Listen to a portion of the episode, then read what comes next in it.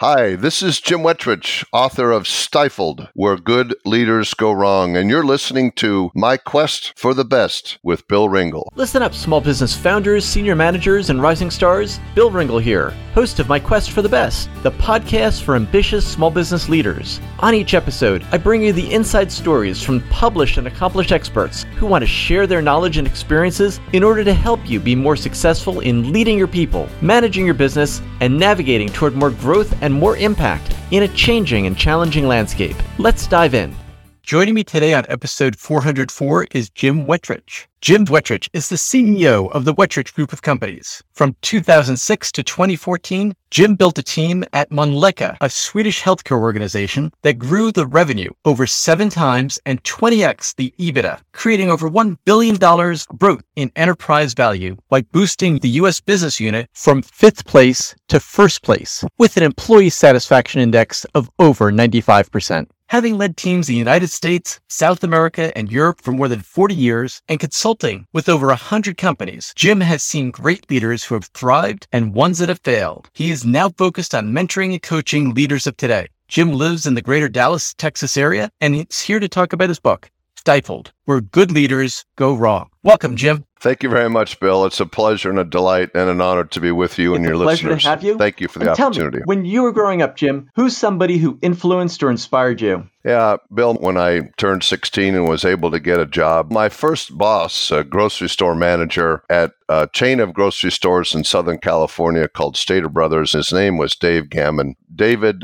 showed me firsthand what a great manager and great leader can do and can be. He certainly was one of the finest and best leaders I've ever been around. It just changed my life in terms of realizing a work can be fun, a manager can be great, even in a position like that of bagging groceries, not particularly too exciting. He was one of those people you look forward to getting to work every day. He was just so energizing and fun to be around. You talk about him being a great manager and helping to make you look forward to coming to work to bag groceries. And you and I both know we could be in the company of people and having conversations like we are with everyone else. And then all of a sudden, somebody makes a comment, somebody tells a story, somebody shows you a different way of doing things, and all of a sudden you realize this person is a part. He's not of the ordinary, but he's a step above the ordinary. Do you remember an example of him having a conversation with you or showing you how to do something where you realized he either took a special interest in you or he had a way of doing things that was just better than others? Well, two things come to mind, Bill. First of all, Dave never told people to do anything. He asked people to do it and he'd do it themselves. When we needed more people bagging groceries in the front, or we needed more people stocking shelves, or we needed more people doing whatever, he would ask people to do it, but then he would do it himself. He wasn't one of these people that just sat back, went up to his office on the second floor, looked down, and directed traffic. He was in the fray. He was taking people's carts out to the car and helping him load their groceries. I'll never forget when he told me how he hired box boys. The front of the store had all the cash registers as you walked in, and up on the upper left and the second level was his office, which had a big glass window so you could look down on the front of the store and all the cash registers. And you had to go down a long hall and then turn into the storeroom and then run up these stairs to get to his office. We'd meet bag boys at the front of his store. He'd say, Okay, Bill, now come with me. And he'd turn around and basically run through the storeroom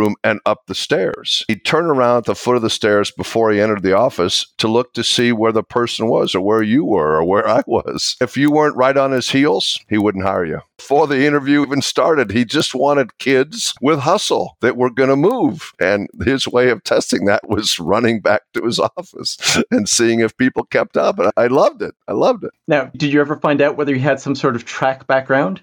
I don't know. That's a good question. He was a very thin guy. He kept in pretty good shape. So he may very well have. I can tell you one thing he had an unbelievable amount of energy and he just was always moving and always working. Well, it's fabulous to have learned from someone by their example. And I'm sure that that still stayed with you early in your career. Jim, do you remember a time when you were looking to help explain something to someone and maybe you realized, I can't tell them, I need to show them like Dave showed me. Can you share an example of what happened? There was a time when I was actually digging ditches for a summer job. It's hard to explain people exactly what you're doing and what you need them to do. The best thing to do is just show them this is what we're doing. This is how we're doing it. Watch me do this. It's the old medical training phrase see one, do one, teach one. Residents learn to see one, then they do one, then they teach one. I think the same thing is true in a lot of things we do. Let me show you what to do, and then you can do it, as opposed to just throwing you into the fire and saying, figure it out yourself. What's interesting is that as management consultants and coaches now, we're working with leaders who are looking to get better, who are looking to improve what they do. And you can't always just say, watch me, because you haven't done what they're doing. Yep. Jim, tell me what is it that you are doing today, your current responsibilities and the kinds of people that you help? Bill, I have been consulting since 2000 and I've worked with over 100 companies. The sweet spot of our firm is helping medical device companies get their products into the US hospital marketplace. We still have people that work with me that do that. Personally, I've wanted to do less consulting and I'm still doing some and move to coaching and mentoring mentoring. I got a certificate from University of Texas at Dallas in 2019 in executive and professional coaching, and that's how I'm spending the vast majority of my time now. I'm coaching business executives and mentoring business executives. What are the types of symptoms that someone could be experiencing when they say, "Oh gosh, I'd better reach out to Jim"? Yeah, I think a big challenge right now, Bill, is where will return to work happen and what will it look for and in what format everybody everybody's struggling with the answer, if there is an answer, or the approach or the tactic. There's a lot of work life balance issues at all levels because we've made it so easy to stay connected. People are feeling really pressured to stay connected, and work life balance is really a huge problem. The younger folks I deal with are very career oriented. What is my potential? What are my gaps? What am I missing? How do I fill those gaps? How do I get promoted? How do I navigate a company. A lot of people I talked to navigated a big enterprise. How do I do that? How do I build mentors? How do I build a network? How do I get myself known? How do I do that without being too high pressure, without looking like all I want to do is getting promoted? And the flip flop of that is you and I talked about earlier before we started the recording. If you're a senior executive or senior business owner and you may or may not have a board and you may or may not have a large staff, you don't necessarily necessarily want to talk to your board or talk to your staff about things and having somebody you can talk to as a coach or a mentor can be really helpful. There are a lot of issues that many of which you raised. One that strikes me after reading your book is the idea that there are some people who simply want to go back to the way it was before. They just say, make everyone come back in. That's why we did this. That's why we hired them. We just want to bring everyone back 100%. And we'll start off at three days a week, but by three months from now, we want to be at 100% in office the way things were. I think that they're not taking things in the way that people's responsibilities have changed, the way that commitments have grown and expanded. And I wonder how you address that with helping them think through those issues when they start off not saying, I want a solution that's going to be good for all members of our company and we want to be productive but also have good work life balance. But instead they say, tell me what we need to do to get everyone back to this idyllic state that I think occurred, even though it really didn't. But I just want everyone back in the office because I feel anxious that people aren't here using this nice,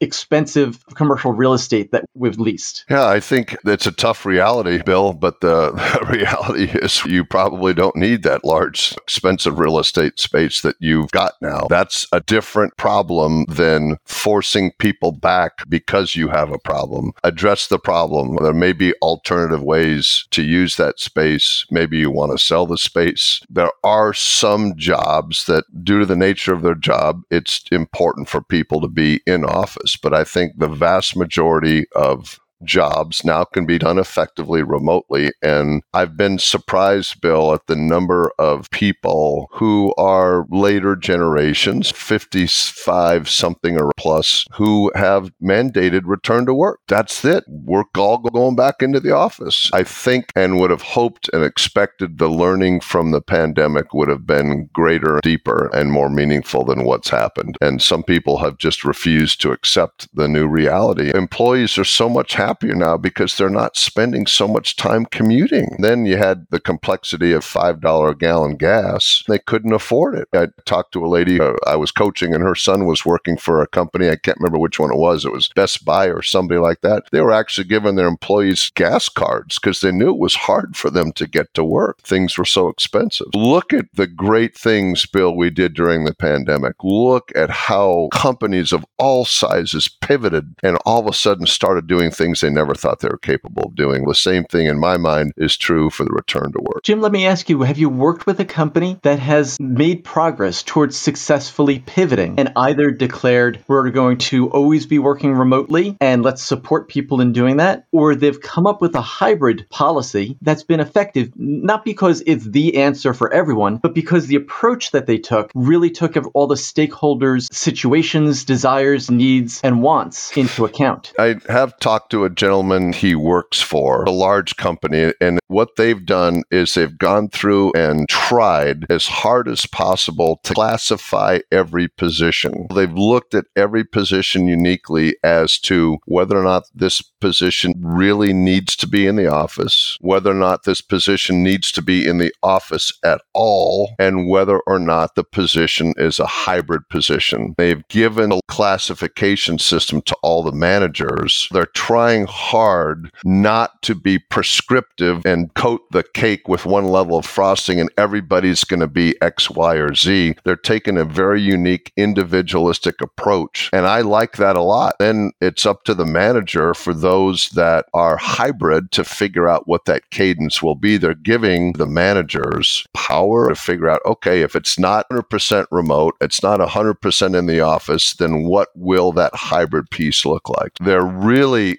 empowering the managers and the leaders to try to be as flexible for the employees as possible, which I thought was a fabulous start. One of the other complaints that I hear week in and week out still is that managers don't know if people are working if they don't see them. Have you heard that? Share with me how you respond when a manager says, I just don't know if my team is doing the job that they can do or if there's more potential. And I don't know how to create that balance between asking them for more and stepping back and trusting them. That's interesting, Bill. This has been something that's been a problem long before the pandemic. And I coach my clients on this topic. And I've not seen data on this. I'm just telling you a 40 year career observation. Some managers assume that if they're not hearing anything, that everything's going just fine. If I don't hear from Wetrich, Wetrich is probably fine. The flip flop of that, Bill, and the thing that I warn my clients about, there are a number of managers who, when they hear nothing, assume nothing's happening. They're like, obviously, Wetrich isn't doing anything because I hadn't heard from him in weeks. My assumption is nothing's happening because if something was happening, he'd tell me about it. You have to understand where your manager is, right? Where is your manager on this spectrum? It's their mindset, it's their assumption as to what's happening when they don't hear feedback, requests for help. Absolutely. Absolutely. Fast forward, and you've got the complexity of now where we're not around people, so we can't even see them other than on Zoom. And now we're really wondering about whether or not people really are working or if they're working hard. I talked to a lady the other day with a large company. Her name's Janet, and she was observing that one of her employees, she runs quality systems at a very large food manufacturer. She can't get a hold of the guy. She sees he's logged on on his computer, he's on Teams, but when she sends him a team message, she never hears from him or hears from him very late. He appears like he's on, but he doesn't actually act like he's on. There is a little bit of that. As you know, Bill, there's all kinds of sophisticated tracking software and things like that, productivity tools. I'm agnostic. I don't want to be tracked. I don't want my manager knowing if I'm typing or if I'm not typing or whatever. It's a little bit too big brotherish for me. But there are tools that companies can use to see if people really are working in jobs that aren't something where production's got to happen all the time, like processing invoices or paying invoices or putting uh, information in medical records or sending out bills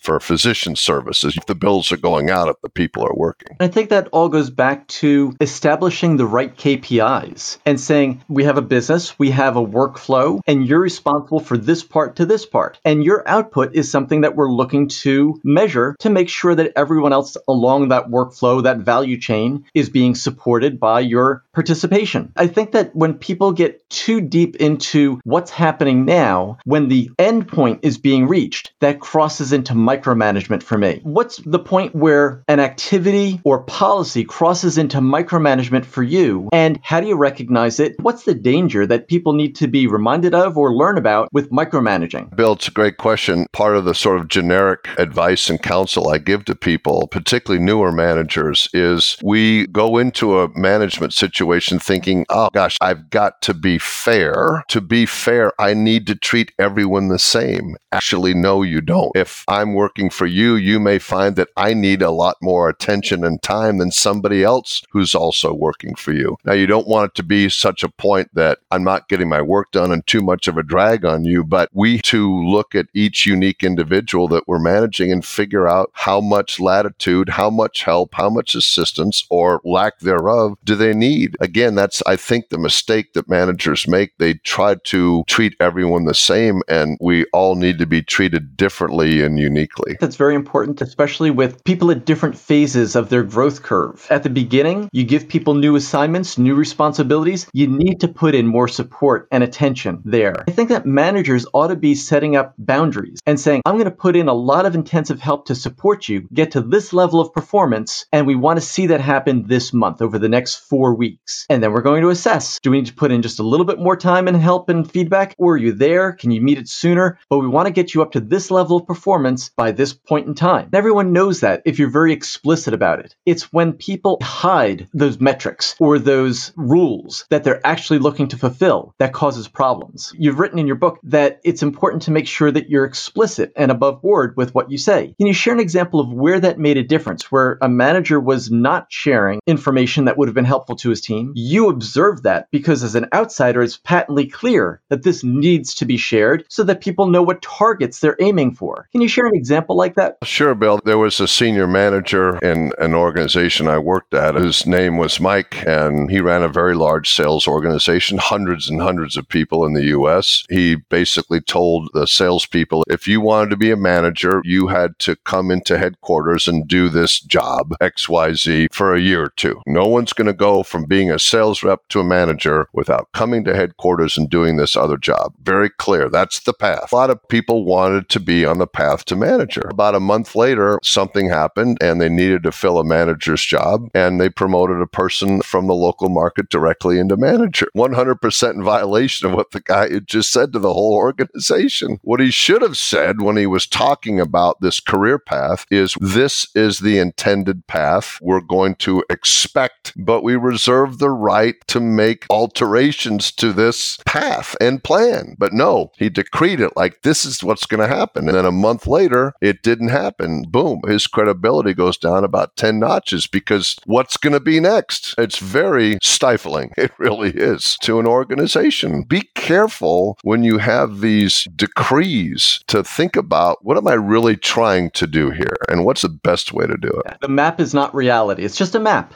Correct. It's exactly right. Well said. Jim, how did you help Mike out of this situation if that was your responsibility at the time was to help him think through how to step back and recover from this fumble? wasn't directly involved in that, but if I had, I would have pointed out and told him about the feedback and how demotivating it was. And there's all kinds of ways he could have done a quick pulse survey. He could have asked the sales organization, give me some feedback on this recent move with this person in this market who got promoted. And I guarantee you he would have heard the message. Sometimes hearing it from a broader group as opposed to one person, because if it's just me working with him, hey, it's just Wetrich. That's Wetrich's opinion. If you have 50 or 100 other people saying the same thing, it's probably got some legs to it. People say that one of the benefits of working with an executive coach like yourself is that you get to learn from other people's mistakes, other people's errors, other people's misjudgments. What are one or two stories that you can recall where that made a difference? What I always say is that it shaves time off your learning curve, where it might have taken you two years to learn that this pattern, this policy, this approach just doesn't work. You can help people learn by other people's mistakes, read about what decisions they made and the consequences that occurred. What do you use to help bring that out? And what's an example or two of people you've worked with in that way? One of the key examples that I give is most recently was written about by the former chairman and CEO of General Electric, Jeff Immelt, in his book Hot Seat. And Jeff admits he made a number of blunders in his time there, one of which was he never said, I don't know. He's gone on record in the book and interviews about the book saying, I wish I'd said, I don't know more often. We feel as business owners, we feel as entrepreneurs, we feel as managers, we feel as leaders, we have to know everything. That's why we got where we are. I know everything. You have the answers. You can't always have the answers. Now, the thing that's important, Bill, is there are some things you should know, and understanding what you should know is important too. If I'm the marketing person and I'm selling this bottle of water, you can't see it, but I'm holding up a bottle of water, typical bottle of water you buy in a grocery store, and I'm working for you, and you say, Jim, what's the average selling price today of that bottle of water that we're selling? And I say, Bill, I don't know. You're going to wonder how long I'm going to last. This is my job. But if you say, hey, Jim, we make this bottle of water in six different plants in three different continents, can you tell me the average output per hour of that bottle on the different plants? No, Bill, I have no idea, but I'll find out. I'll call the plant managers and I'll find out. I've actually had a manager years ago, a manager's manager, my general manager, after result of a budget review, who I told the division president, Sarah was her name. And the president asked me a question, and I said, I don't know. After the budget review, she came into my office and just chewed me up one side, down the other. She said, I don't care if you have to make something up. She said, I don't want you to ever tell that person again you don't know. I thought, wow, there is subtlety there. There are things I should know, but I can't possibly know everything. That yeah. was something where Superior was chewing you out, and you were saying, Gosh, I see that there's a point to what you're saying. There's probably more that I I could know, but never say I don't know to a supervisor, I think that was really risky advice that she was giving you there. I agree. I went home and reflected on it. I went back and talked to my boss who worked for that person and said, Look, I can't, I'm not going to lie to a guy who's running a $2 billion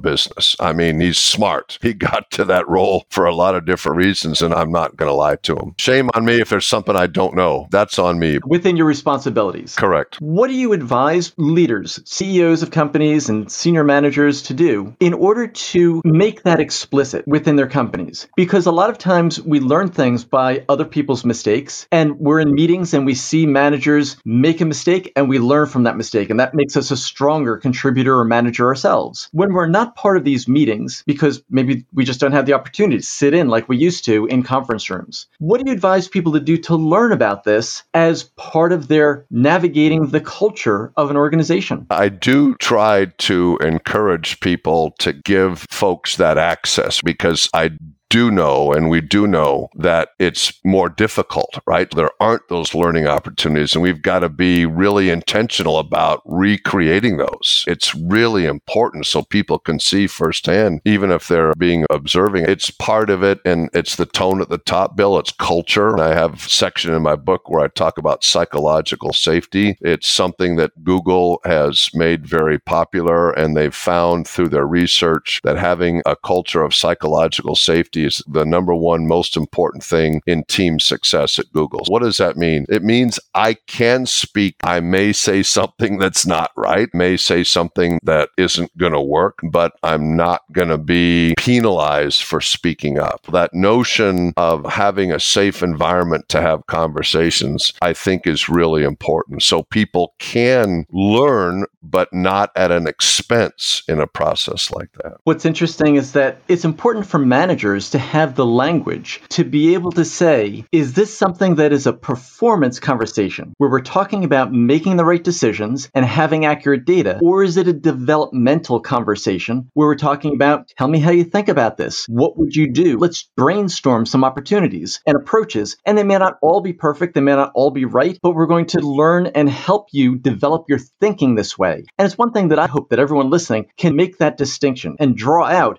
and say to people, let's have a conversation for the next 30 minutes. And I want this to be a developmental conversation where you're not going to be held responsible, but we want to help you think better because that's part of the mentoring that goes on. What's one of your favorite tips, Jim, about helping people mentor others as managers? So it's not just holding them accountable for producing results, but also developing their ability to grow within the organization. Two things, Bill, along those lines. One thing that I strongly suggest managers to do, particularly new managers, and by new, I don't mean whether or not they've been a manager for a long period of time. I mean new in the role. When we come into an organization, like when I came into my last job at Mölnlycke, Barbara was my VP of sales, and Bruce was my CFO, and Randy was my VP of marketing, and Roger was my CHRO. We as managers tend to come into these organizations and see people in the roles they're in. What I suggest to managers is get a copy of all those people's resumes, V's, and bios. Barbara started off as an accountant doing audit work years ago. She's had a number of roles in marketing, right? She's done all kinds of things. Our mind says, oh, she's a salesperson. She's VP of sales. Get to know those people all the way back to see where they came from and how they got there. And then that will help you figure out where the developmental opportunities are and do it in conjunction with the people. What is it really that excites you? What's your passion? What are the gaps today? And what do you want to learn so that you can think about what your next step or next steps are? What's really exciting to you? But we've got to have more non transactional time by that, they mean, look, let's not talk about the business. We're missing the conversation going out to lunch. We're missing the conversation going out to have a cup of coffee. We're missing the conversation walking to and from the parking lot as we're coming to work and going home from work. We've got to, as managers, make up for these non transactional times by having conversations just like you're suggesting. I love those two tips, Jim. Now I have a question for you. Are you ready for the My Quest for the Best lightning round? Yes, sir.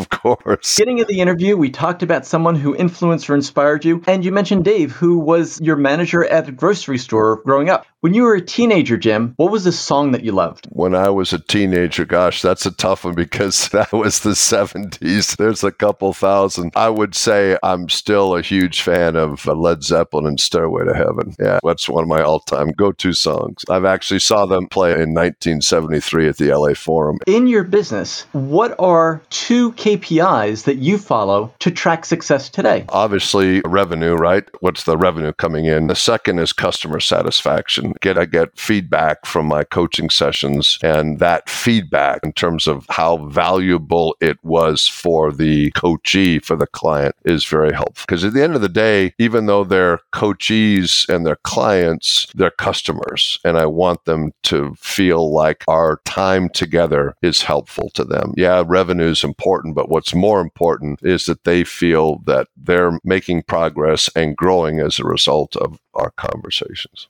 What's your definition of personal success? Not success of your business, but you answer the question I know I'm being successful when. I know I'm being successful when somebody tells me that I've had a meaningful impact on their life and their career. What would you say is the most important habit, routine, or belief that you've stopped in the last year? I've really tried to stop and minimize the amount of time I'm spending on busy work slash email. I've really reduced that a lot. What would be one of the tips that you wish that you had learned when you started that you know now? How much time can get destroyed in just busy work.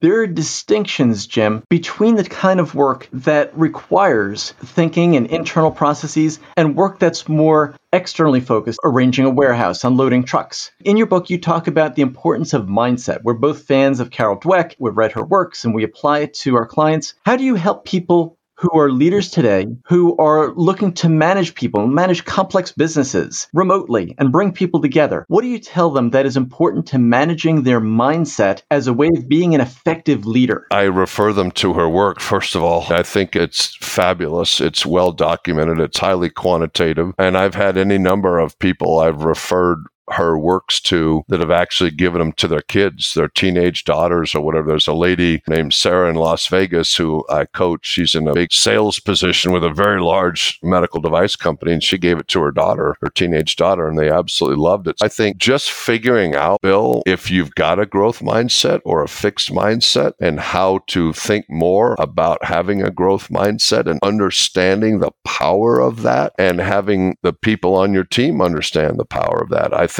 is really helpful. You have been so helpful and generous with sharing your insight and your wisdom and your experience, with me and everyone listening today. Jim Wetrich, I just want to thank you again so much for joining me on my quest for the best. We talked about your early experience in watching David who ran a grocery store conduct his interview by starting with a sprint. And if you didn't keep up, you didn't show hustle, the interview is probably over. And it's really teaching people to think about it's not so much what we say, because you could be asked, Are you a hustler? And they could reply yes, but it's what you do. It's what you show day in and day out. We talked about the example of a senior manager and how she was able to use better tools for managing her sales managers and looking at the organization. We talked about the example where someone said at the outset, no one is going to be hired into a sales manager role unless they do a particular stint at this office. And then a month later, they hired someone directly without doing the stint into the office. And it caused the kind of problem that can be avoided if you're just more careful in making those kinds of pronouncements and you take everyone's information and wishes and needs and desires into account ahead of time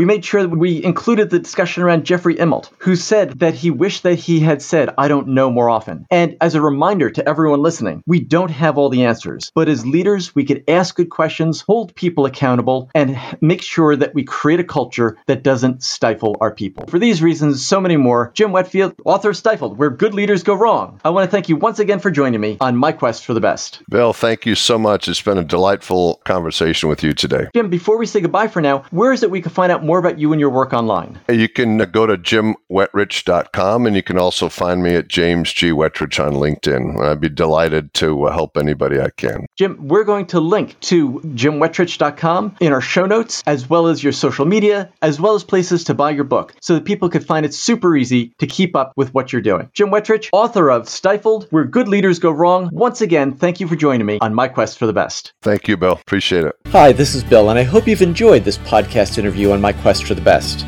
Be sure to subscribe on Apple Podcasts, Google Play, Stitcher, or your favorite app so you never miss an episode full of stories, tips, and insights for the ambitious small business leader. Now, I have a quick request for you. Please go to Apple Podcasts and iTunes and give us a rating and review. My team and I really appreciate the feedback, and we read every comment to find out what you enjoy and what you want as we develop new content course materials, and a few surprises that we have in store for you. When you rate and review My Quest for the Best, you help other small business leaders find us, subscribe to the podcast, and join the community. You can get the Insiders e newsletter for small business leaders by going to myquestforthebest.com.